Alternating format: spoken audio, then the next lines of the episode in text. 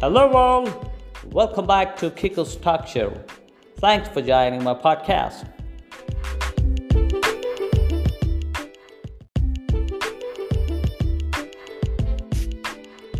Who goes on holiday today without a camera?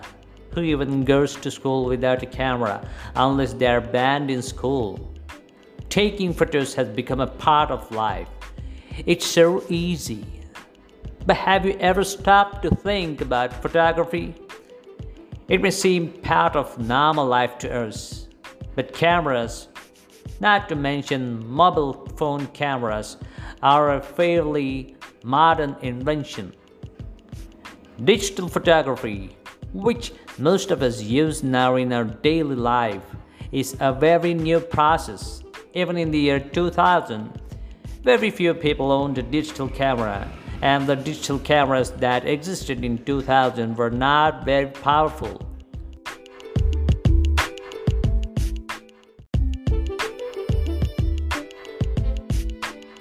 The if digital photography is a new process, so too is photography itself, as it has existed for less than 200 years. It all dates back to a process discovered in about 1835 by a man called William Henry Fox Talbot, who is now known as the father of photography.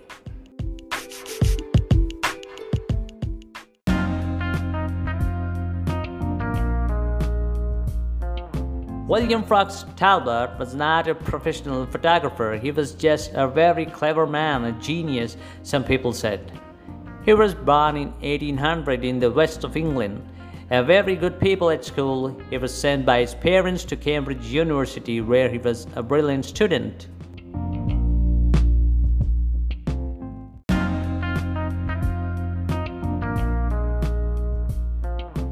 Universities were different in those days, and Fox Talbot studied a lot of different things classics, foreign languages, Hebrew, botany, chemistry and mathematics were among them. And he did well in everything he studied. By the time he was 31, he had been elected as a member of the Royal Society, that is the British Academy of Sciences.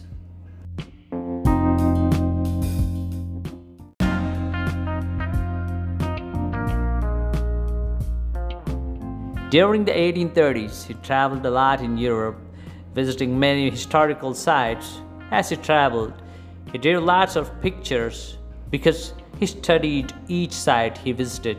To help him draw quickly and accurately, he used a camera obscura.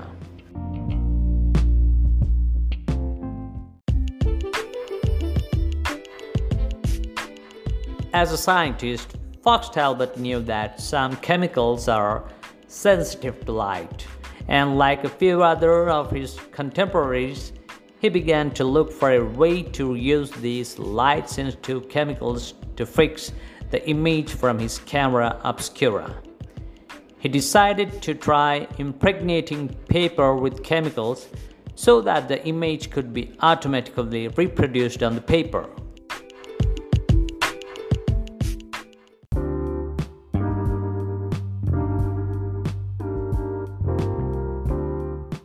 In 1839, a Frenchman, Louis Daguerre, announced that he had succeeded in fixing an image.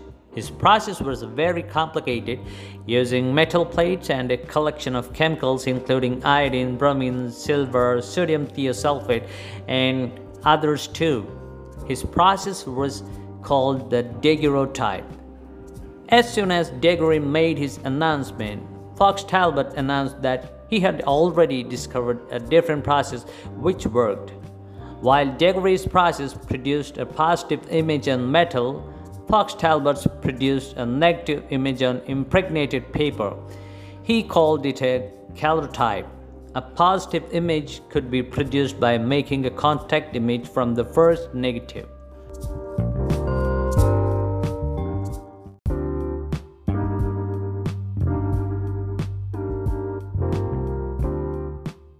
The calotype process was a bit simpler than the daguerreotype, and the, both systems were used for several years.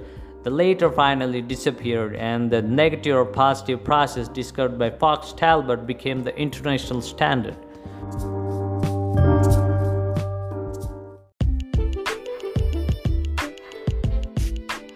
Fox Talbot's original process was faster than the daguerreotype, but developing took a long time.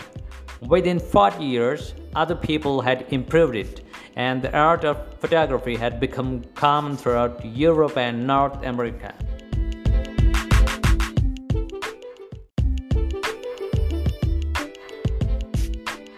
For most of us, however, photography in the 21st century is entirely different. Digital photography using a camera or mobile phone is entirely electronic and unlike Fox Talbot's process, it is immediate. We immediately see the photo we have taken. There is no need to wait a few days or a few weeks in order to see the result. What would William Fox Talbot have said of today's mobile phone cameras with high resolution color capacity, autofocus, a zoom lens, and a built in flash.